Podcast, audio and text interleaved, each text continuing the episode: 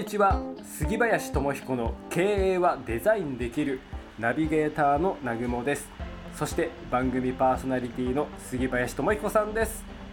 3月もよろしくお願いいたします。はいよろしくお願いします。もう3月に入りましたか？入りましたよ。やっぱこう春っていいですよね。なんか気持ちもこう明るくなってくるというかね、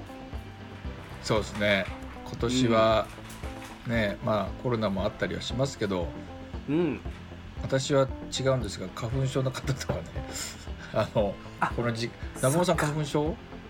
はないんですよねね、まあ、今だに。まだちょっと幸せな方ですね。そうですね。あっという間にこの季節かと。ですね。そうですね今年ねこの作り出そうって言ったことが作り出すには本当1年って短いなと思いますね。だからそれは目指しているものがあるからこそなのかもしれないですけど。そうですね。うん。やっぱりなんか私の年のせいもあると思うんですけど まずやっぱ3年5年もうほんと10年ぐらいの見込みがある中でやらないと1年の本当に短さが、うん、ほとんどななせることは本当に限られるなって、やっぱ3年ぐらいの中でこれはやろうって決めるとすごく、うん、あの波はあるもののそこに向かっていくなっていうのはなんか実感として出てきましたね。いい悪いはやっぱりできるできないありますよね。今日まさにですね、うん、ちょっとご紹介したいお便り内容もはいはいはい。いいタイミングなんじゃないかなと思うんですけどちょっとご紹介していいですか？もちろんもちろん、えー、ラジオネームマッピーさん東京都40歳、うん、主婦の方からメールい。ただいておりまして、はい、えー、杉林さんこんにちは、はい、こんにちは、えー、こんな時代ではございますが、えー、うん、私の夢だったカフェを、えー、今年の夏頃にオープンさせる予定です、うん。自宅を改築して1階がカフェになる形です、うん、個人的に北欧の家具などが好きなのでお店の雰囲気は北欧チックに、うん、コーヒーサンドイッチケーキなどが出せればと考えています、うん、杉谷さんご自身もお店を経営されていますが、オープンするまでにこれはやっておいた方が良いということがありましたら、教えてください。なるほどなるほどなるほど。まあ本当にこういうのもね、長いスパンで計画して、こうどう売り上げをね、うん、そうですね見込みを立ててっていうこう話だと思うので、まあねカフェやりたいっていう方は非常に、うん、まあ多い多いんじゃないかなと思うんですよね。カフェとかケーキ屋さんっていうのは、うん、まあで一方でじゃあそれが本当に5年10年と継続していくっていうことには本当に難しさというか、うん、があるなっていうのはいろんな方のご相談、まあ、うちもカフェをやってますけど。今何年目ですか水林さん。あもう4年ですよね。あ4年か。すごいですね、だからあので一方であいわゆるうんと私が例えば私がやっているような業態とマッピーさんがやろうとしている、うん、ことは同じカフェなんだけど全く違うビジネスってまず考えられた方がいいなと思うんですよね。というと、うん、はい、あの一つは、えー、っとこの飲食事業ビジネスが何でできているか。っていうと、うん、ビジネス何でもそうですけど入ってくるものと出てくるもの収入と支出、はい、これだけなんですビジネスっていうのは、うん、売上で入ってくるものでそして人件費だったり材料費で出ていくもの、そうですね。その差額はおいくらですかっていう。何のビジネスでもね、車を作るんであってもこのカフェであっても、うん、ある意味こう病院ということも大きく捉えるとそういうことですね、うん、そこにはほとんど人件費だ、まあ、機材費もありますけど病院はね、うん、うん、でその中の大きな要因まあ飲食でいうと大きなあのその経費出ていくものの要因は、うん、なんでかっていうと家賃と人件費と食材費ああまあそうですね。まあ想像する限り、ね、まあなんであれ、うん、基本飲食事業はそうですね。はい。でうん一つ事業計画を作るといいなと思うのはいつだかお話ししたことあると思うんですけどうん。潰れない店っていうはい。うんありました。ね街中にあるなんか昔からずっとあるんだけど潰れないラーメン屋さんとかおばちゃんとかそのたまにご主人が「おお」って言ってたまにいて、うんちょっと老夫婦でやってるけどまあまずくはないんだけどうまくもないけどでもまあまあまあまあ食べれるよねっていういうラーメン屋さんみたいなとこってないですか？なんかないですか？たまに。ありますね。必ずありますよね街の。あありますよね中華。とかってね。はあのーで様々あると思うんですけど基本よく見るとそこってうんうん。そのお母さんお父さんがやっている、えーうんラーメン屋さんってそのご夫婦ってそこに住んでたりしませんか？っていう。い大概なんかそういう作りになってる気がしますね。そんなねうん。なんか一軒家の下がお店みたいな感じそうそう。ありますよね。売り上げを、うん。うん、と100あったら30 130%にするのってすごく大変なんですね、はい。でも出ていくもの100のうち、まあ、30%ぐらい減らすの意外にできるかもなっていうのはそのうちの一つは家賃なんですよそうか。そういう意味では今回マッピーさんも自宅を改築してって書いてあるからここで抑えられますよね、40歳の主婦の方で自宅改築、まあ、まだお子さんはうん。小さいのかもしかしたら若い時に産んでらっしゃれば、うん。自宅を改築するっていうことは空きスペースが何かしらの理由でできたんだろうなって予測されるわけです。お子さんが自立する、うん。まあ、年代でもないだろうけど、あのまあ、親御さんとのこととか何かでもしかしたら住宅ローンはそうかそこであるかもしれませんけど、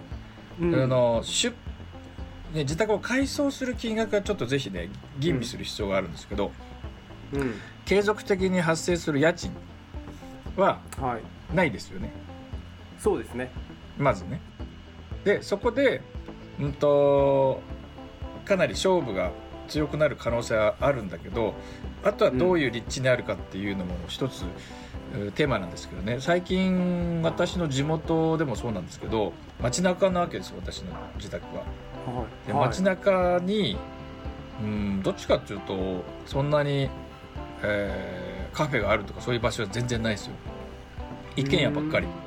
でそういうところで何が起こってるかっていうとうん。突然想像もしないところに突然パン屋さんができて、うん。あ気づくといつも10人ぐらい行列を作ってたりとか。あああいいですね。いい状態ですね。僕の、あのーい家からちょっと本当5分もいかない3分ぐらいのところにうん。えーっと6年前ぐらいですかね。うん。ラーメン屋ができたんですよ。へえこんなとこに行って。で一応食べたら、まあまあまあ普通にお味噌ラーメンだったんですけど、ええ。でまあ普通にまあまあうんまずくないまあまあうまい方かなと思いながら、えその3か月後ぐらいですよね。30人ぐらい並んでるの。ええ。人気店。人気店。でそれがずっと続くように、まあ、なっちゃったってでいろいろ調べると仕掛けてるんですよ。ではい。一つそこで何が作られてるか、まあ、食材費どれくらいかけてるか分かんないけどそこはちょっと借りてるところなんですけど、パン屋さんはね、うん自宅ででまさにい家の1階がほとんどパンの機械だけですね。で販売はこう手渡しで道路にお客さんが立って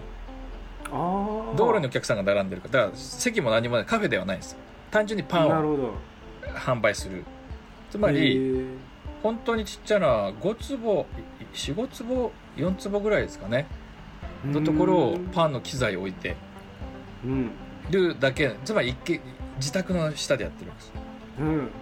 でよく調べると結構なフレンチレストランかなんかに行った、修行した方がオープンしてる。へ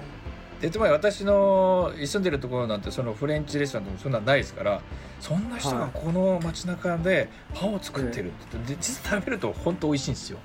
えいいいいなそういうのいいですね。でまあパンっていうのはまたずるいパンとカフェのずるいとこって香りを放てるんですよね、パンのなんとも言えないあの匂いってついフラッと釣られちゃいますよね。であとコーヒーの匂いもそうですよね。そうですね。釣られちゃいますね。でポイントはまずその、うんと、それはメリットがあるわけです。家賃が発生しない、うん、で、うん、逆に言うと立地からするとデメリットかもしれないわけですね。った時に、うん、このオープンする前に何をしたらいいですかっていう質問なんですけど、うん、ぜひ試していただきたいのは、はい、えっと何か一つはね見て見て覚えられる味も大事なんですけどコーヒーの味を求めるとすごく難しいです。ちょっともう勝負のもう上には言えるのでなかなかそこはコーヒーの味では勝負やめといた方がいいと思うんですね。だからケーキなのか、うん、何かクッキーか分からないですけどちょっと,、うん。と見栄えを研究しながらそのことを提供する、ちょっと特色あるものにしてほしい、見たら忘れない。SNS にま投稿できるようなものがい。いでしょう、はい、でそれをトライアルで何かどっか近くの場所を借りながらですね、うん、あの1日なんとかカフェとかでもいいんですけど、うん、そういうトライアルを、うん、うんと月1回月2回ぐらいを34か月やりながらキャンペーンしてほしいんです。はあ、でそこでさっきあの言ったあのお客さんと直接対話できるぐらい人数でいいよ。もう56人の,、あのイベントイベントカフェイベント、はい。えー、でこれどうですかってこれ美味しい。これもうちょっとこうしてっていろんな商品開発のネタを直接聞ける機会になるわけですよ、うん、でじゃあ次こうしてみたんでぜひまた来てもらえませんかって言って、うん、2週間後決めてあこれ美味しくなってるじゃんって俺が言った通りに作ってくれたねみたいな、いやぜひねこう今度ここから歩いて3分のところで私の自宅なんですけどオープンするんで来てもらえませんかってえ行くよ今日なんていうことをホームページでずっとこう発信し続ける。っていうと地域のぐらいのところでは、多分、うんとえー、家賃のいらない中一人でやるでしょうから一人の、まあ、給料がどれぐらいいるか多分ご主人が働いてればもっと言うと給料もそんなにいらないかもしれないですね。うんうん、あの一人で全部賄いね、ね。はい、その中でいくら稼ぐっていうのを決めながら食材費を決めながら商品開発をしながら、その地域の人たちと一緒になんか商品を作っていけるような店にするとか。もそうだし、あのそういうそこでしか作られないことってすごく強みとして逆にうちの近くのパン屋はもう隣の区から来てますね。すごい。ぐらいもうその前は普通の幹線道路なんだけど車が止まりすぎちゃって警察に怒られちゃっていつも。あいうぐらいあのこの小規模ロットだったら相当特徴のあるものを作ればお客さんそれを賄えるだけのお客さん十分に集まると思うのでまあ、一つのアイデアとして、うん、そういうあのオープンカフェイベントでもいいしなんとか、うん、なんとかクッキーなんとかケーキ、うん、あの日とか作りながらどっか曲がり近く借りながらまずやる前にトライトライアルしてみていいですね。そこです、ね、そこがそれはマーケティング、はい、あのマーケティング、まあ、プロダクトローンチってこう作りながらっていうことをお客さんと一緒に発信しながら作り出していって、いよいよ店がオープンしますっていう時にはまあ10人ぐらいお客さんがいる20人ぐらいあの来てみたいっていう方がいるって、ぜひご紹介キャンペーンあるのでってやりながらって言っておくとあの長く続ける、まあ、地元ならではの地元に根付いた愛される店が作れるんじゃないかな。で収益的にもあのなんとかあのつないでいけるものが作れるんじゃないかなってあの思いますのでぜひねちょっとやってみていただければなと思います。それでは今日のセレンディピティ偶然の中から幸運をつかみ取るためのヒント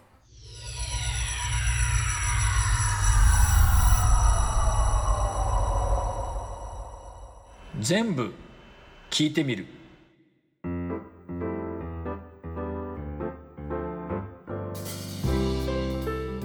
やったけどそのね前回の絵画教師の時の話にも通じるなと思いまして、そう。です。ね。そうですね。キャンペーンをすることによって、まあ、人からいろんなね、うん、いいことも悪いこともいろいろ情報を聞けますからね。だからもう本当オープンするまでにやるべきことってそういうことなんですかね？まあ、オープンしてからもそうであるといいでしょうし、うんそうですね、ポイントはやっぱりそのこれも本当一つコミュニティを作っていくライフワークでライフマネジメントですね。自分の、うん、人生をどうデザインしていくかっていうことって僕は本当いろんな可能性あると思うと思うんですね。本当ご自宅でこういうことをやり始めて、うん、あのコーヒーとかケーキを売るのはもちろん目的の一つかもしれないですけどこのさっきこのマッピーさんも作り出したいのは何か人とつながったりね、うん、その中でうん一緒に作り出すことうんとケーキとかサービスがあのそこで来てる人がこう笑ったり喋れたりほっとしたりねしたりする場所を作り出したいんだろうなと思うので、うん。うん、それは本当にまず何が第一歩かなっていうと本当来てくださる方に聞いてみる。いいも悪いも聞いてみる、いい中にも悪い中にも全部そこにはヒントしかないので、そのことを実直にこう一緒に作ってくれるとお客さんもそのことが楽しいんだと思う。あ俺の言ってくれたこと言ったけどケーキ作ってんじゃねえか。ちょっとうちの母ちゃんと子供連れてくるわってなって、うん、子供たちもなんかパパが言ったケーキが作られてるよって小学校のみんなが来たりとか、うん、ということで結構簡単に想像ついたりしますよね。うん、やっぱりあの聞き取ってでそこで聞いたことによって自分のフィルターを通して自分の能力をそこにこう重ねていく。っていうことができたとしたらこういう商売でもね商売でも商売はコミュニティ作りなんてあの本当にいろんなことがあの働き方ってことも含めてね、作り出していけることがあのたくさんできる世の中になってきてるなって思いましたので、うん、うん、ぜひやってみてねやってみたその結果どうだったかっていうのをマッピーさんまたねご連絡いただければなと思いました。はいお待ちしております番組への、え質問感想はデザイン経営研究者のオフィシャルホームページからよろしくお願いいたします。えそして杉林さんのですね公式 LINE アカウントもぜひご登録ください、え番組の説明欄にリンクを貼っております。それではまた来週もどうぞよろしくお願いいたします。はいよろしくお願いします。ありがとうございました。ありがとうございました